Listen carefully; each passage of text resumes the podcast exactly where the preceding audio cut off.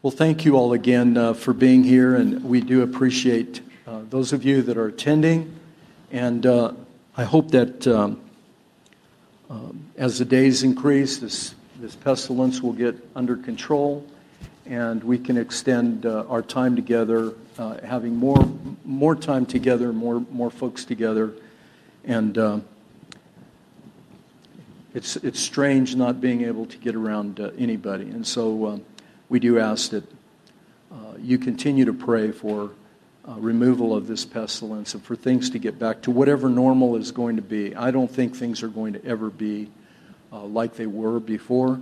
And let's make a promise to each other and to our Lord Jesus that we will do whatever it takes to be light and salt during this time. Uh, when the world starts to break down, uh, Jesus expects us to go up and become more prominent and more vocal, speaking out for righteousness. And so uh, that's the place that I hope we will all go. If you have your Bibles, turn them to James chapter 3.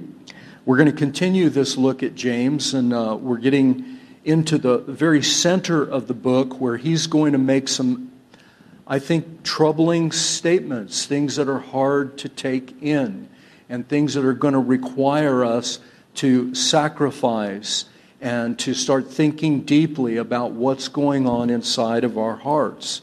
And uh, so let's read. Uh, I'm not going to read the first 12 uh, verses, but I am going to pick it up uh, with uh, verse 13. And then we'll talk a little bit more about how he's, how he's putting all these things together. So, hear now the word of God starting in 313. Who is wise and understanding among you?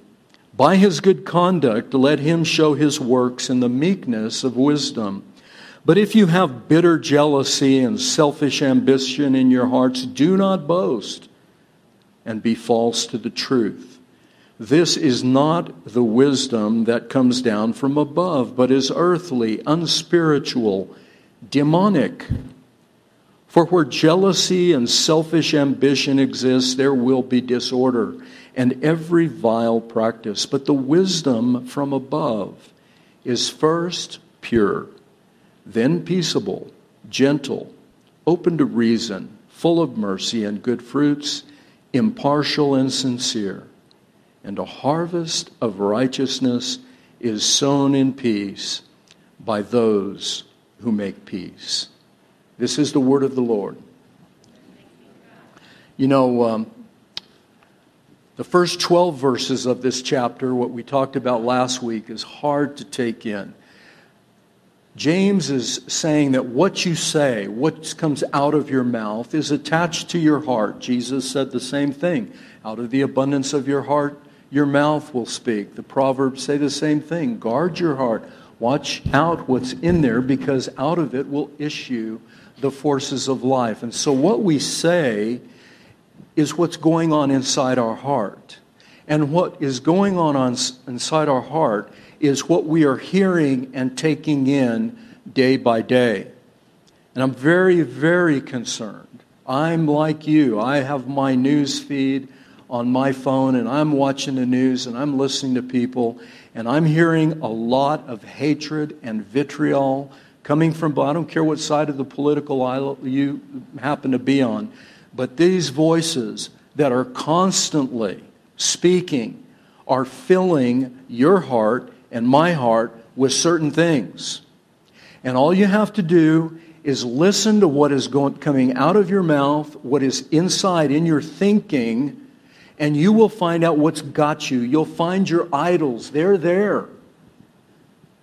And if something enrages you, you have to be honest enough to take that inner look, and that's what James is doing. Now, his context was different, but not as much as you might think.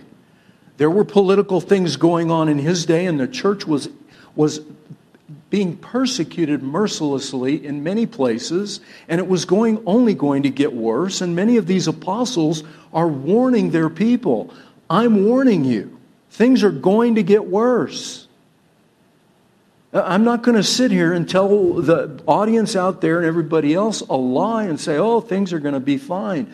The economy is horrible. We have 13% unemployment. We've got rioting going on the street. We have black people and white people hating each other, burning down everything. Both sides are burning down everything. People with guns. And we have rage and hatred that is just filling our streets and our minds.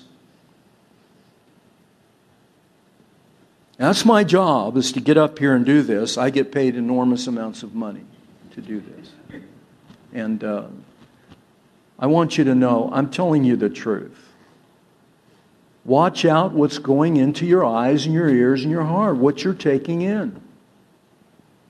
Because it will take root and it will become a thing, an idol in your heart, and it will lead to fire and destruction. That's what the first 12 verses are. He's telling this is a fire, and who in the world can control it?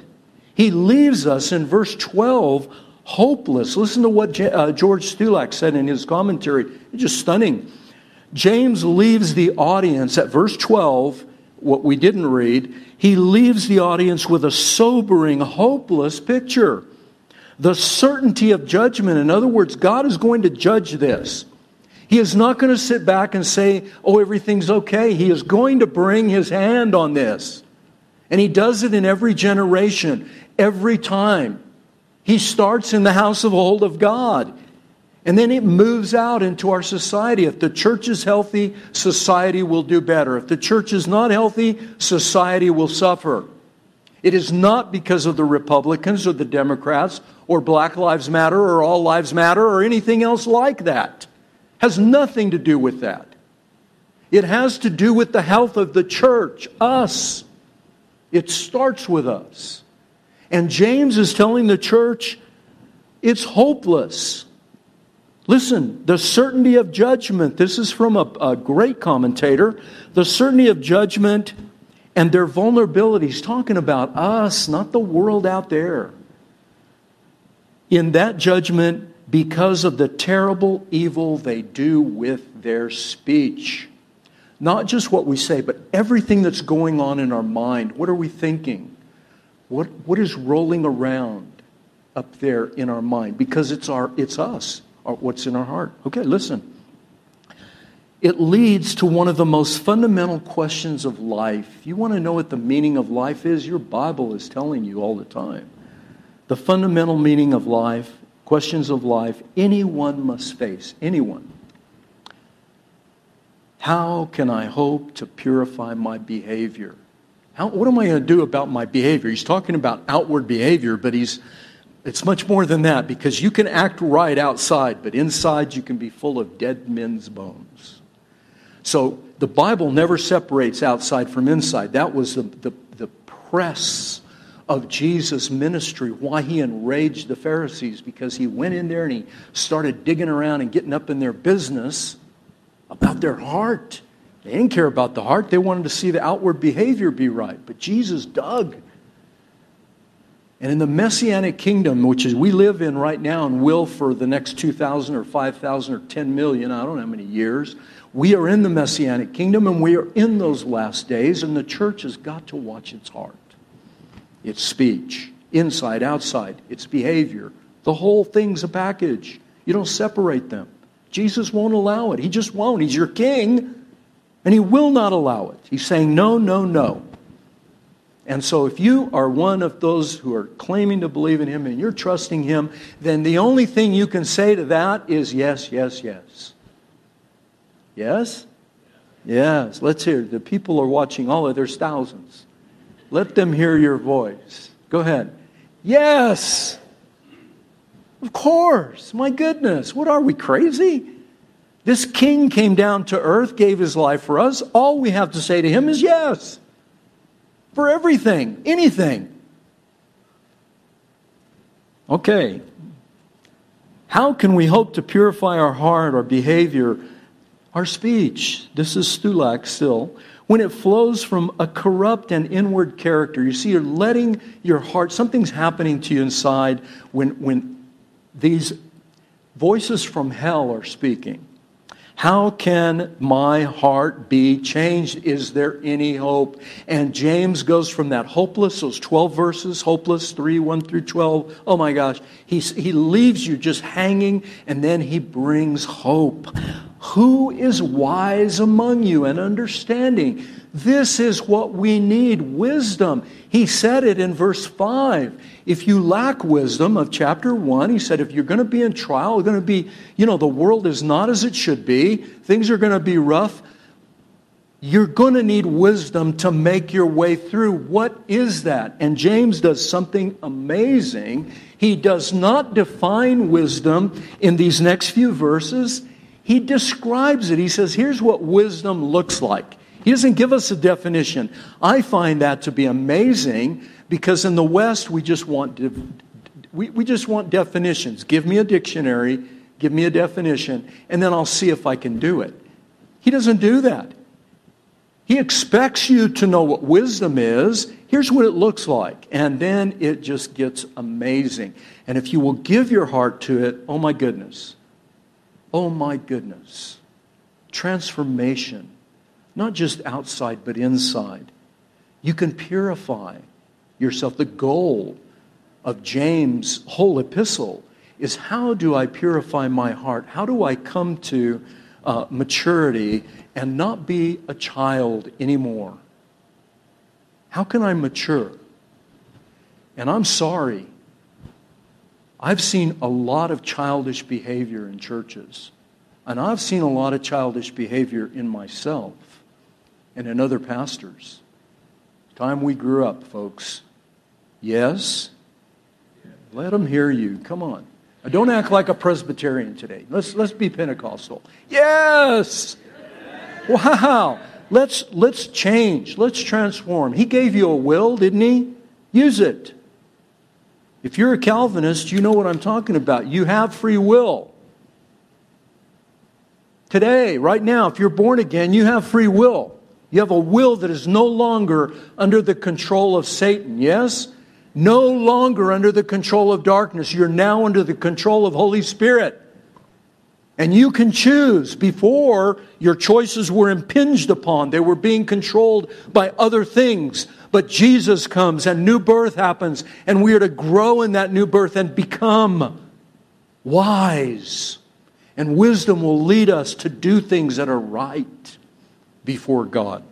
And here's what he does. We've got to go quick because we, we're being told we can't be together very long. So let's, Pastor, will you go fast? Yes, I will. Okay. Did you see that? Isn't that interesting? Who's talking up there? I don't know. All right, real quick, let's do this fast. Look, he's going to give us three things. It's really easy. There's no secret to this. You, I mean, you just look at the look at the passage. He tells us the essence or the DNA, what wisdom is made of. What, what is its stuff? Then he tells us its source, and then he gives amazing express. How does it express? If you're wise, what's that going to look like? Really, really great, great stuff. Look at verse 13. He's going to tell you the essence or the DNA of wisdom. He's not going to give you a definition, he's going to tell you what it's made of. Okay? This is pure gold coming from your apostle James. Who is wise? Who is understanding? By your good, pardon me, by your good conduct, show your works in the meekness of wisdom. We know what good works are. We know what evil works are. We know what they are. He's telling us how wisdom is, how it, how it shows itself in good works, in good conduct, Listen, in the meekness of wisdom. Meekness. He's talking about a word that could be translated probably better in the ESV, it's translated meekness, but it also could be translated humility or gentleness. Humility or gentleness. He's saying that that is foundational in the life of a Christian a kind of humility and gentleness that is just running. It's like a, uh, your hard drive running in the background, it's just always there. It's to direct and drive our lives. Humility. and wisdom and gentleness. It will lead us to good conduct. James is condemning arrogance, pride, and all that goes along with it self righteousness. You know, when we have self righteousness, we think we're doing things right, it just oozes out of our body pride and arrogance. We may not even say it, but we start to look down on people. We're having a discussion in our, our leadership. We're talking about how to go forward in these days of racial division and hatred. This is the kind of leadership you have in our church men and women who care deeply about how we are going to interact with our culture. We're not going to go hide in a hole. How are we going to get out there and be salt and light? You need to know that. That at every level in our church, from the session, deacons, women's council, we're all talking about this. What is the, the reality going to be going forward? Because it's not going to be like it was anymore. How are we going to be wise? St. Augustine was asked, I've told you all this many times, St. Augustine was asked by his students, what is the chief virtue or the chief rule of Christianity? What is the chief one? Now, you would think, what, what would you think immediately? Love, right? Or faith, or something like that. And Augustine said no to his students. He said the first chief virtue the first precept in Christianity is humility. So his students said, Oh, yeah, I get that. Okay, humility. What's the second one? Guess what he said? Humility. And the students go, okay, what's the third chief? Humility. You can't move on to any other. You can't love people if you're not humble. It's just an act. If you're not broken inside, if you're not down, if you're not understanding who you are in God's eyes, you can't be humble. You have to know who you are. And so, C.S. Lewis famously said, Humility is not thinking less of yourself. It's not putting yourself down. It's not self loathing. Humility is not thinking less of yourself, but thinking of yourself less. How do we think, you know, are we the center of our universe? Are we able to start cracking that open and moving out into the lives of other people? Now, I know it's hard. Listen, that's not easy. But can you start doing, can you start seeing that the Christian life is an outward move? You become outward facing at the same time you're very carefully inwardly critiquing yourself, your loves, your motives, your actions. You're looking down inside, you're doing both. Biblical humility, I'm going to give you a little bit of a definition here. Biblical humility is 100% lowliness, meekness, gentleness, and 100% fiery boldness and confidence that can exist in one person. How do you get that? Jesus was that.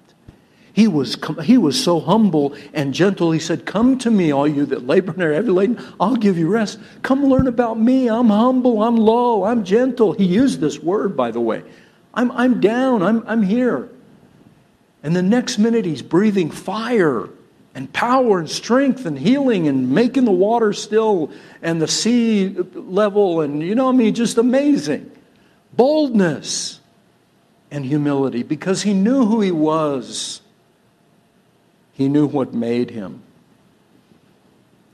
Jack Miller, uh, one of the founders of our denominational structure in the PCA, conservative Presbyterianism, Jack Miller uh, said this, and many of you have heard this. It's very, he said, Cheer up.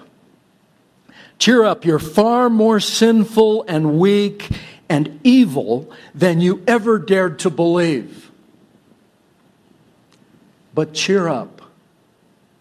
You're far more loved, valued, and accepted than you ever dared to dream. At the same time, 100% humility because of our sins, our wickedness. I, I, I, mean, it's awful sometimes you look in your heart and you go, Gosh, I'm born again. What's going on in here? Root it out. Go for it. Go at it. Don't give in. Say, oh, I can't help it. Give, go at it.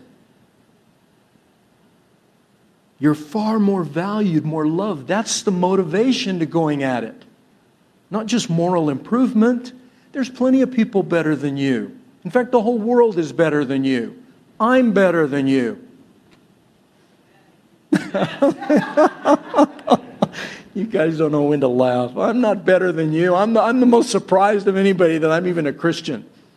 I went to my 40th, uh, 40, I don't know, was it 40, 40th anniversary uh, of uh, high school, refer- what's it called? a reenactment? a lot of them wanted to reenact, but they couldn't. They're too dang old now. a reunion. I went to my reunion. You know, you're there at the high school reunion, and you know all that, and and, and uh, people would come up. They they knew me in a certain context in high school. I went to high school here in El Paso, and and I was uh, I, I was awful. I won't even go into the details of how bad. And our little group that I ran with were bad and we were all bad, and we were drunk, and we were violent, and we were stupid, and we drove fast. We all had race muscle cars, and we were nutty. And so I met the 40th reunion, and people say, Oh, Chuck, I haven't seen you in 40 years. Uh, what are you doing now? Great question. I'm a pastor. You what? And my answer was, Yeah, can you believe that? I mean, I'm the most surprised of all. you know, I mean, how can you be? They didn't remember me in that context. So think about that. So low and sinful and so loved and embraced. That's the DNA of wisdom. What is the source of wisdom? Look very carefully here. It's not hard. He talks about hell and heaven. He talks about demonic wisdom that is out there, and we're listening to it. I'm telling you, that what you're hearing out there in the news and all this stuff that is going on in our country is demonic. Not just CNN, not just MSNBC. It's all demonic. You have to sift through a lot of that trash to get to the truth. And God is expecting you to be able to do that with wisdom, that you can sift through it and say, wait a minute, this doesn't sound right.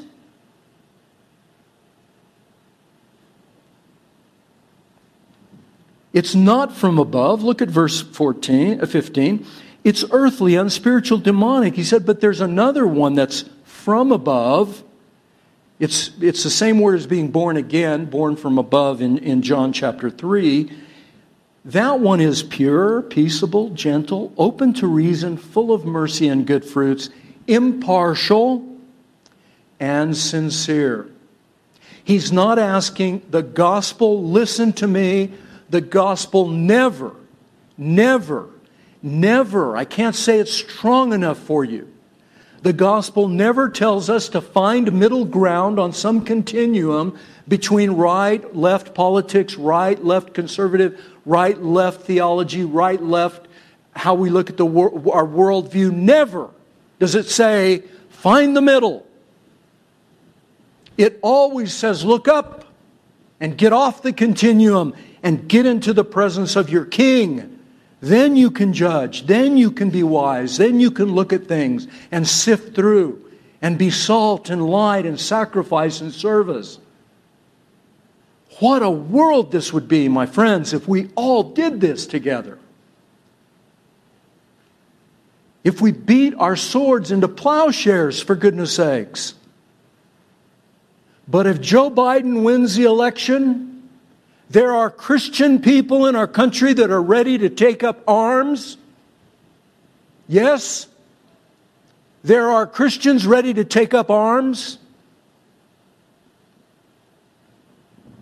And our King says to us, Those that take up the sword will die by the sword. And we have the audacity to say, I have gun rights. I have more guns than any of you in this room. But it's a privilege to have those guns, and they can be taken away from me.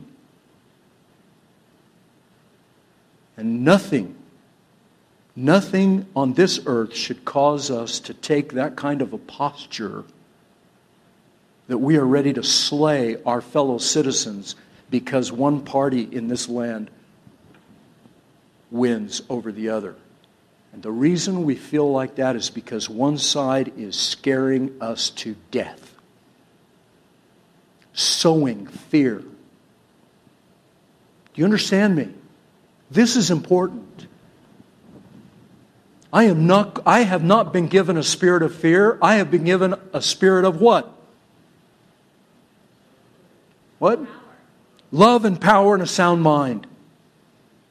And I'm not going to be afraid. Are there times to take up arms? Yes. But not over an election, unless you're terrified and scared. Regardless of who wins, by the way. There are people on the other side. Trump wins again, oh my God, let's burn down the country. And Christians are getting bolted side to side like a wave. The waves are whipping us, and we don't have an anchor for our soul. James is telling us wisdom. Jesus is wisdom, by the way. If you read your Bible, you know he embodied wisdom. So listen to me. Our source of wisdom is not hell. It's not this fire that has been set ablaze in our hearts by our own tongue and by the tongues of others. We're finding ourselves getting all like this. We cannot do that. Why? Because the expression, we looked at the source, now look at the expression, and I'll finish with this. There's a false expression of wisdom. He describes that in 14 and 16. If you have bitter jealousy, selfish ambition in your heart, don't boast, don't be false to the truth, because where bitterness is, where jealousy is, where selfish ambition is, Look at what he says, folks disorder and every vile practice. Disorder and every vile practice.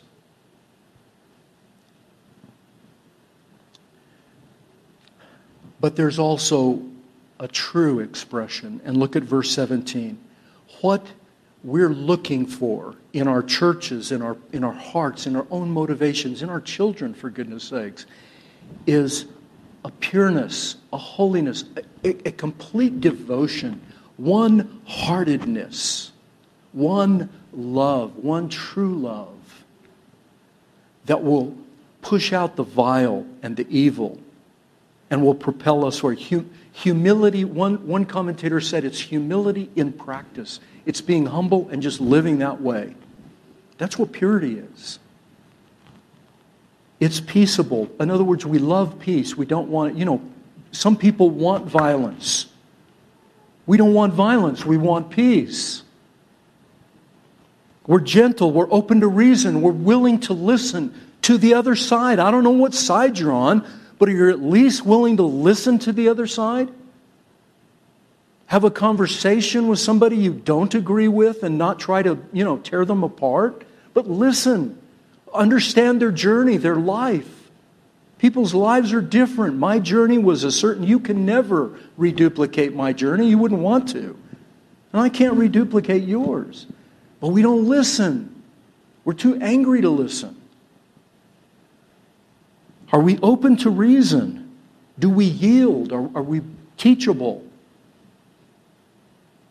Are we full of mercy? Is there spacious? Is there room in our lives for, for broken people?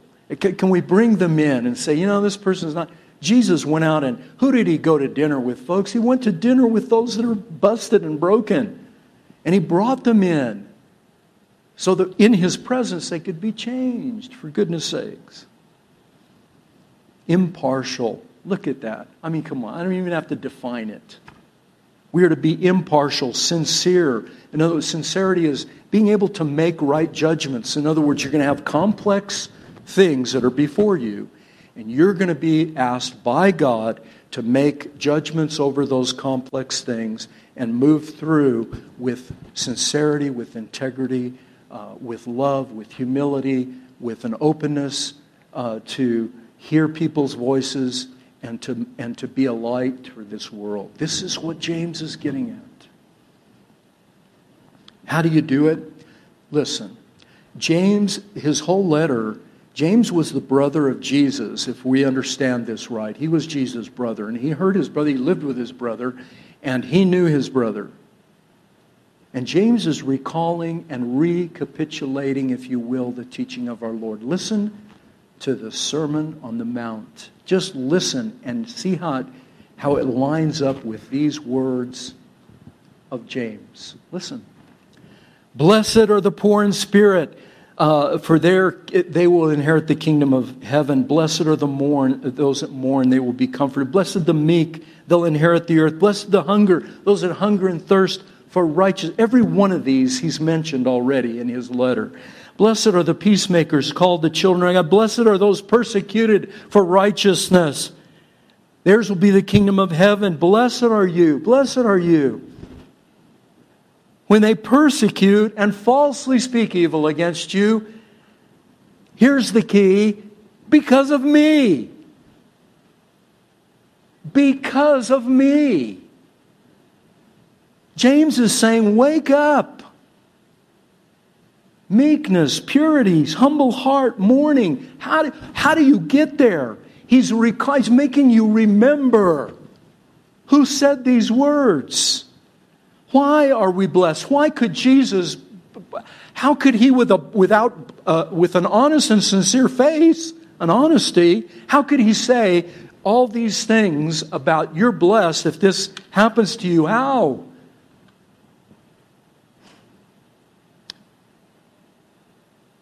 Because he was poor in spirit, because he mourned, because he was gentle, because he hungered and thirsted after righteousness. The gospel is never, never what you do for God. The gospel is always what Jesus did and continues to do for us. And because of that, because he went through all of that, James and all the apostolic witnesses and the prophets of the Old Testament, the whole Bible is crying out to us to trust our Savior, to become wise and listen to him, to draw near to him.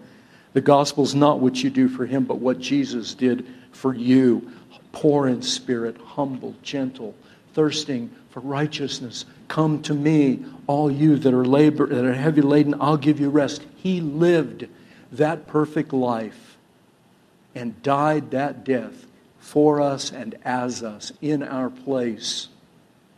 And a few verses after he says these words, listen to this.